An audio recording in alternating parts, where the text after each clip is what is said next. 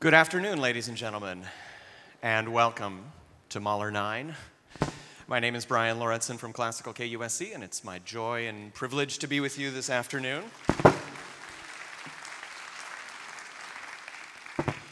Just out of curiosity, who's here hearing Mahler 9 for the first time today? Excellent, wonderful. Um, you're in for a, just a, a really exciting and incredible afternoon. Uh, powerful, emotional, intense afternoon at that. And I thought we ought to begin at the end of the symphony. Why not? Let's begin at the end. In music of cataclysmic slowness in the finale, the writer Tom Service says this is the most famous death haunted place in orchestral music.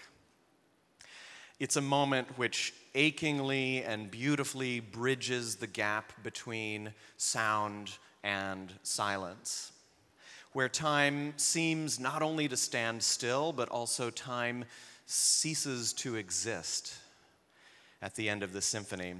It's a moment which is both gone in an instant and a moment that feels like it lasts forever. And in a way, it does last forever.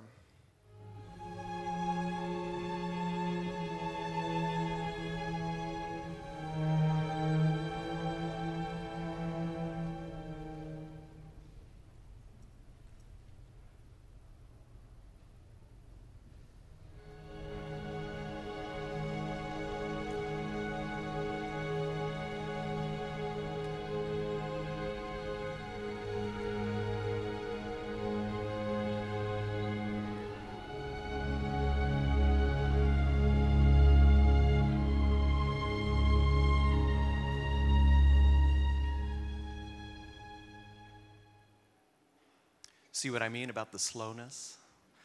And that pause, that silence in between those two musical statements. This is Gustavo in the LA Phil on this recording, and it's five seconds of nothing between the notes, except it's everything in that space too, isn't it?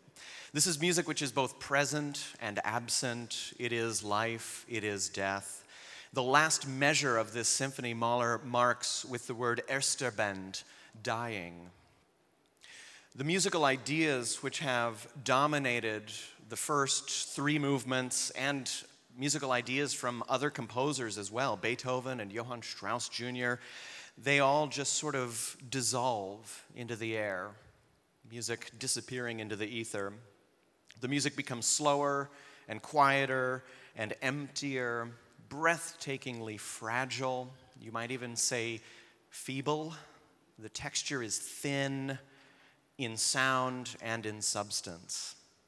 And the music disappears before our eyes and ears. You can see the musicians playing at the end of this symphony. You can see the bows moving in the strings.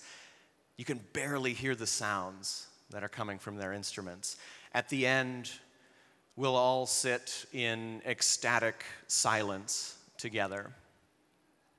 Lest someone's phone rings, in which case, well, you know what to do, right? Pull that phone out now, and airplane mode is our friend, right? we won't be the ones that uh, ruin it for everyone else.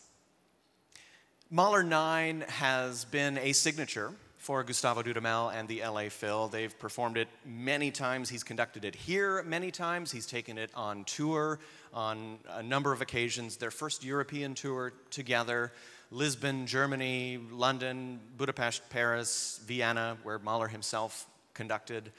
Um, they took it to Caracas a couple of years ago. The Mahler Project went to Caracas, Venezuela. They're taking it in a couple of weeks to Tokyo. So this is quintessential Dudamel and LA Phil. And I've had the opportunity to speak with Gustavo about Mahler 9, and he says it has this sense of century instance, the feeling where one moment can last for an eternity, sort of a fleeting timelessness. It's a poet, a Colombian poet, that speaks about the siglos instantes, is century instance. It's that kind of moment that one minute can be the eternity. You know, we repeat all the time the same in the last movement. And in that sense, it's like the same thing but going to something like it's not time there. Even you have this last note that disappear, you know, and people they don't clap. They are like, okay, it's still music. It's the sound of the silence. I don't know if that's a Simon and Garfunkel reference, but it is the sound of silence at the end of the symphony. Absolutely, the silence as important as the music at the end. The Ninth Symphony dates from 1908 when Mahler first began thinking about writing a Symphony Number no. 9, but the so called curse of the ninth, or at least the perception in Mahler's mind that because a number of great composers had died after writing their ninth symphonies meant there was a curse. That led Mahler to write a symphonic work, but not call it a symphony. And it was Das Lied von der Erde, the Song of the Earth. In Mahler's mind, he even put the subtitle on Das Lied, calling it a symphony in the subtitle, but not in the actual title. In his mind, that counted as his symphony number nine. And he even, you know, he, he called it a symphony in the subtitle, and then he said, I think I'm good as far as the curse goes. So he then set out to write his symphony number nine a year later, which technically counted as the 10th to Mahler. He thought he was good. But as with Beethoven and Dvorak and Schubert and Bruckner before him, the curse did rear its head in Mahler's life. As soon as he finished his symphony number 9, he instantly dove in and started writing his symphony number 10, again, hedging his bets and he only got the first movement of his Symphony Number no. 10 completed before he died. And there was turmoil in Mahler's life leading up to the composition of this Ninth Symphony.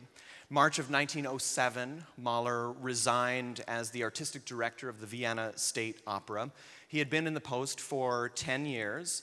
There was some friction with management, but the bigger issue for Mahler was rising anti Semitism uh, both among the public and also among the press. And so in June of that same year, after leaving the Vienna State Opera, he signed a contract with the Metropolitan Opera in New York to make his debut there, conducting Wagner's Tristan und Isolde.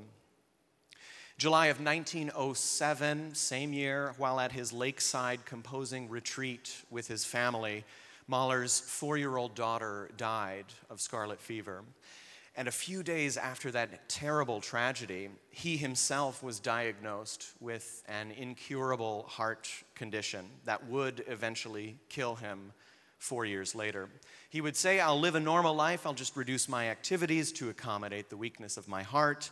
But his wife Alma's account of Mahler after the diagnosis was that he was never the same.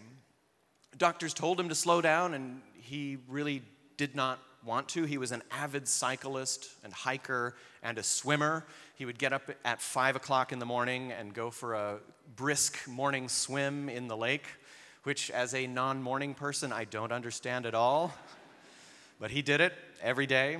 He had a calendar that was packed with conducting engagements, then he had become the music director of the New York Phil and also the Met Opera. He composed his seventh, eighth, and ninth symphonies. He wrote Das Lied von der Erde. He began the tenth. He met with Jean Sibelius. He posed for the sculptor Auguste Rodin. There are busts of Mahler at both the Met Museum in New York and also at the Rodin Museum in Paris. He did something that he had been dreading and avoiding for a long time. He sat for one session with Dr. Sigmund Freud. So he was very, very busy in his last few years and months of life. And it's a little strange to think about it, but there was something missing in all of this. In all of this, you know, Rodin makes a bust of you. The thing that was missing in Mahler's life is that he wasn't particularly successful as a composer during his lifetime. And you know, as ubiquitous as his symphonies are on all major orchestras' programs every single season, he wasn't known as a composer during his lifetime. Only one of his symphonies was really particularly successful during his lifetime, and that was the eighth. And in fact, he basically thought that he was going to go down in history as a pretty good conductor who had a nice career in Vienna and New York. And oh, by the way, he also composed a little bit. And this symphony, perhaps his greatest, although we can debate that forever, um, was never performed during his lifetime. It was premiered 13 months after his death. So, as we go through this symphony now in the next few moments, um, I'm going to get to a caveat, but I'm, gonna, I'm just going to tell you I'm going to get to a caveat about the Ninth Symphony after we go through the piece. Um, but I want you to think about there's, there's something coming here in a moment. Um, in the radio business, that's a tease. Um, the Ninth Symphony, Leonard Bernstein says, is four ways to say farewell. And as we're talking about Mahler's life, this is where the caveat is going to come into um, play a little bit later on. Bernstein says the first movement is a farewell to passion and to tenderness and to human love. And we know it's a farewell because Mahler makes reference to Beethoven's farewell piano sonata, the sonata Les Adieux. He doesn't quite quote Beethoven directly at the beginning of the symphony, but in his sketches for this symphony, he writes over the, the opening string motive the word Lebewohl, which is exactly what Beethoven did in his piano sonata uh, Les Adieux. So you'll hear the three descending notes in Beethoven's sonata here.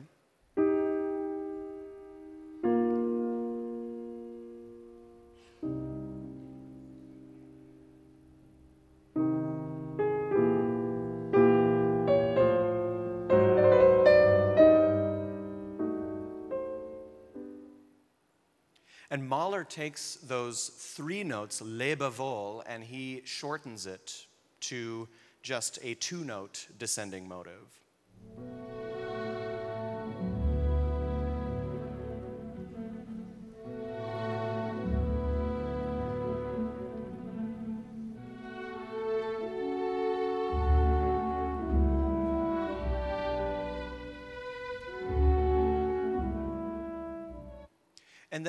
Beethoven and Mahler go on to do similar things musically in the opening movements of their Farewell Sonata and the Ninth Symphony. They create these phrases that overlap one another and they spin new music out of the ends of old music. And it's like that great quote from Seneca every new beginning comes from some other beginning's end. And Mahler does this in the opening movement of the Ninth Symphony. And another thing that's going on here, right at the beginning of the symphony, is an uneven, dotted, lilting rhythm in the lower strings and in the French horn. And there's some speculation that maybe that represents Mahler's gait. He sort of walked with a little bit of a limp. Um, and there's more wide speculation that that rhythm represented the irregular heartbeat following his diagnosis.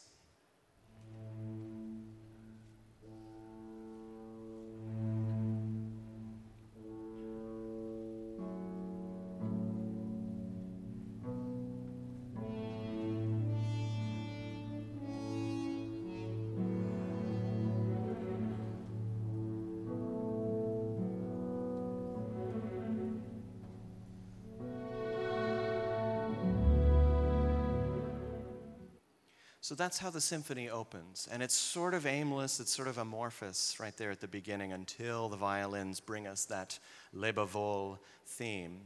And clearly, that uneven rhythm is really important to Mahler because he brings it back in a number of places in the first movement, and in particular in one of the biggest climactic moments in the massive first movement, where beauty is trying to break through the darkness, but that unsettling rhythm rears its head.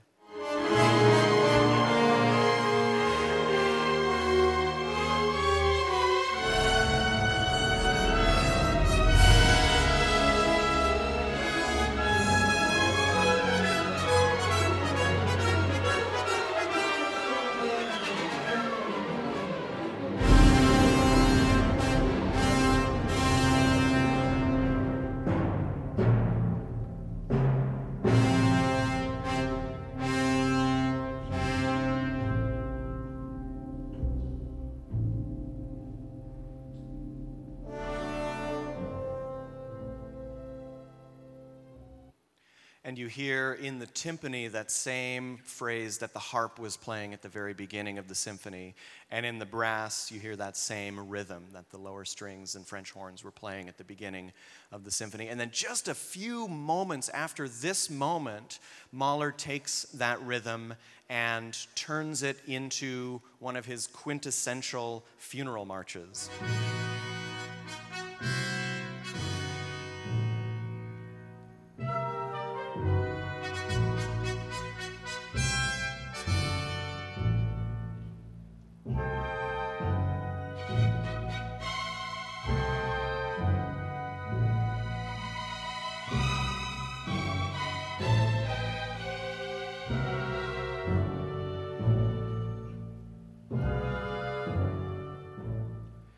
Course, if you know anything about Mahler, you know that a funeral march is a big deal to him. Uh, in the great program notes that John Mangum wrote for today's performance, you know, he mentions that the first piece he ever wrote was a polka that had an introduction that was a funeral march. And in his first symphony, the slow movement is a funeral march based on the famous nursery tune Frère Jacques. So this is something that Mahler has always done is create these funeral marches out of sometimes really beautiful melodies and sometimes out of really disconcerting themes. But ultimately, the first movement ends with a pair of French horns, a solo violin, oboe, harp, and piccolo, and they end peacefully. And these little, these single instruments leave little fragments of musical themes that have come before us in the first symphony and in a first movement. And in a way, the ending of the first movement foreshadows the ending of the symphony with the themes breaking apart and having little strands of melody that came before it. But even though we are a third of the way through the symphony after the half an hour of the first movement, our journey in Mahler 9 is just beginning. He has left us sort of looking to the beyond with little fragments of melodies at the end of the first movement, and the beginning of the second movement brings us right back down to earth with folk dances, peasant dances, dances of the people, three different Ländler, which are sort of the maybe sort of a precursor to the waltz, but it's a little more complicated than that. But for our purposes today, we can say that, and it's we can realize that it, there's more to it than just that. But he takes uh, three different Ländlers through the second movement, and he says the first one is leisurely, clumsy, heavy-footed, and coarse.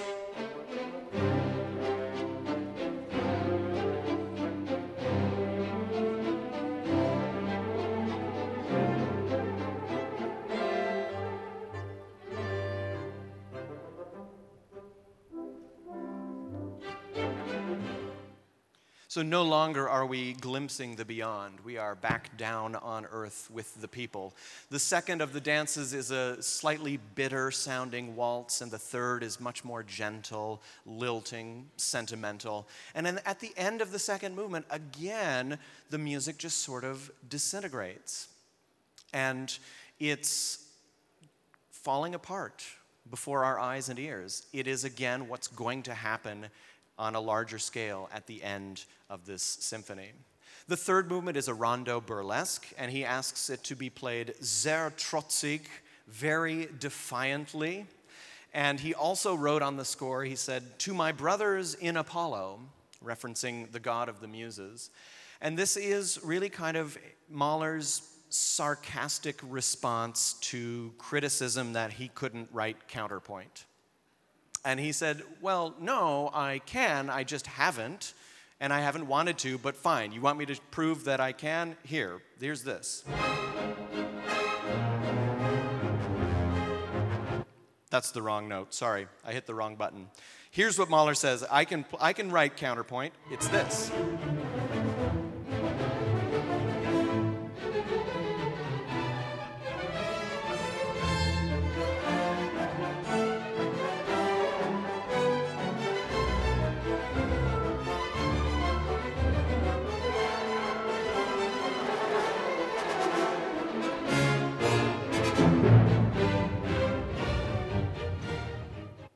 So it's music of extreme complexity and it flies by at blazing speed and it swirls around. And he's getting into, in this moment, he's leading us into a double fugue.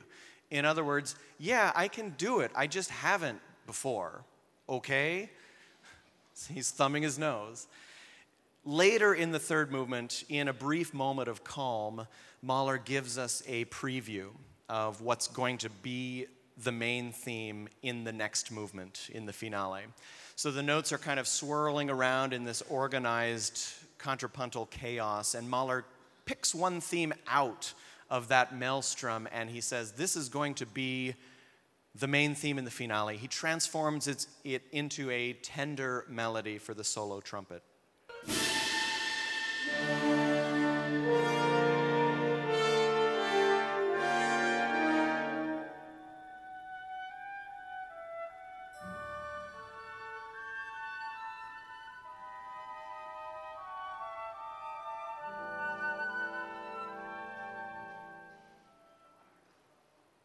And again, you'll hear that music later in the finale. And in a way, the finale is kind of a second half to the first movement, maybe a completion to the first movement. The first movement is a slow movement, and then we have a dance movement, and then we have the scherzo, and now we have another slow movement. Now, this is something that has been done before, ending a symphony with a slow movement. In fact, Mahler did it himself in the Third Symphony. Tchaikovsky did it in his Sixth Symphony, which, by the way, when Mahler wrote his Ninth Symphony, Tchaikovsky's Six was only 16 years old. It was a relatively new piece of music. But Mahler takes the slow movement and he shifts the tonality slightly from the first movement in D major to the last movement, he drops us down a half step into D flat major. It gives us that subtle, almost imperceptible feeling of being pulled down. And he marks the tempo adagio, very slowly, and then he says, sehr langsam und noch zurückhaltend. In other words, very slowly and held back reservedly. And he writes this absolutely exquisite hymn like melody.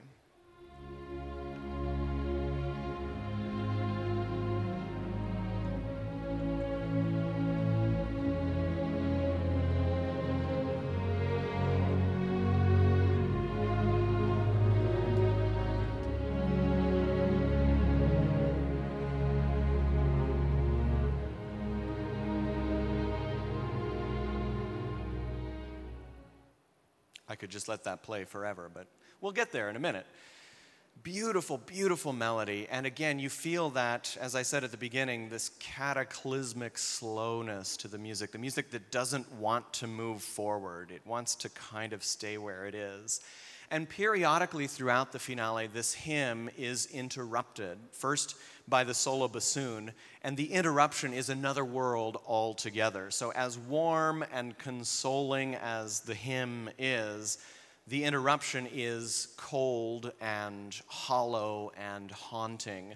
It is the biggest contrast you possibly can have.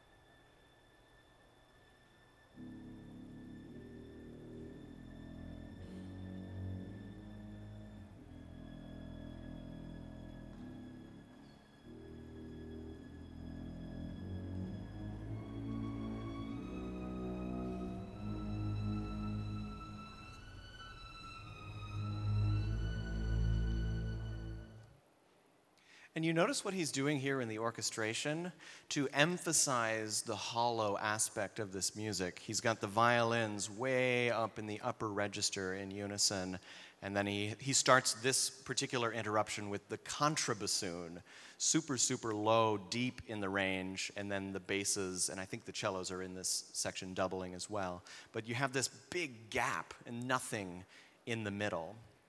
And Mahler allows the interruption finally to have its full say um, before the main hymn theme returns. And every time the hymn is interrupted, it returns with a greater sense of urgency until finally it is no longer music of consoling warmth, but instead it's an anguished cry.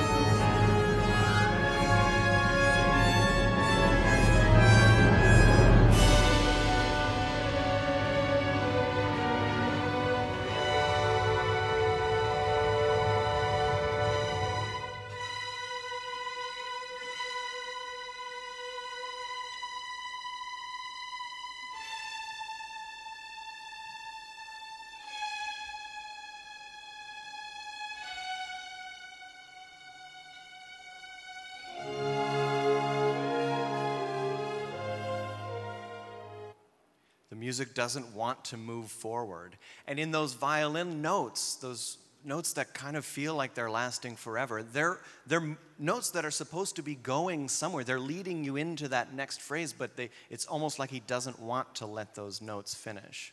Cataclysmic slowness in this finale. Mahler quotes himself in this music. He quotes from Das Lied von der Erde, he quotes from his Kindertotenlieder, the songs on the death of children, and he quotes from earlier in the symphony. And then the final disintegration of the music begins. It's the beginning of the end. Mahler changes the tempo marking from adagio to adagissimo, which means just more adagio, slower, slower, slower. And he changes the dynamic marking to triple piano, as quietly as you can possibly play. And then he writes spaces of silence in the music.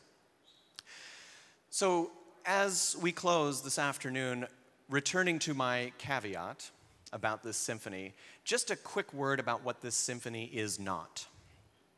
This symphony, Bernstein said, all of Mahler's symphonies look two ways at once. He said, nostalgically, they look back to the beauty of the past and the innocence of childhood, and then, having failed to find it, they look hopefully or fearfully forward to some sort of resurrection or solution.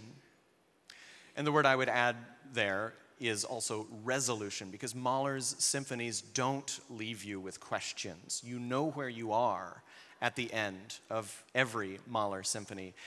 And it's tempting for us to view this symphony as extremely autobiographical. It's tempting to view it as Gustav Mahler's personal farewell to life. And certainly, his story is extremely compelling, and the music parallels his story.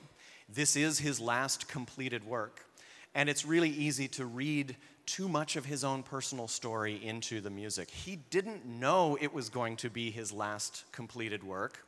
He didn't want it to be his last completed work, and he never gives us any indication in any of his writings anywhere that this work is particularly autobiographical at all.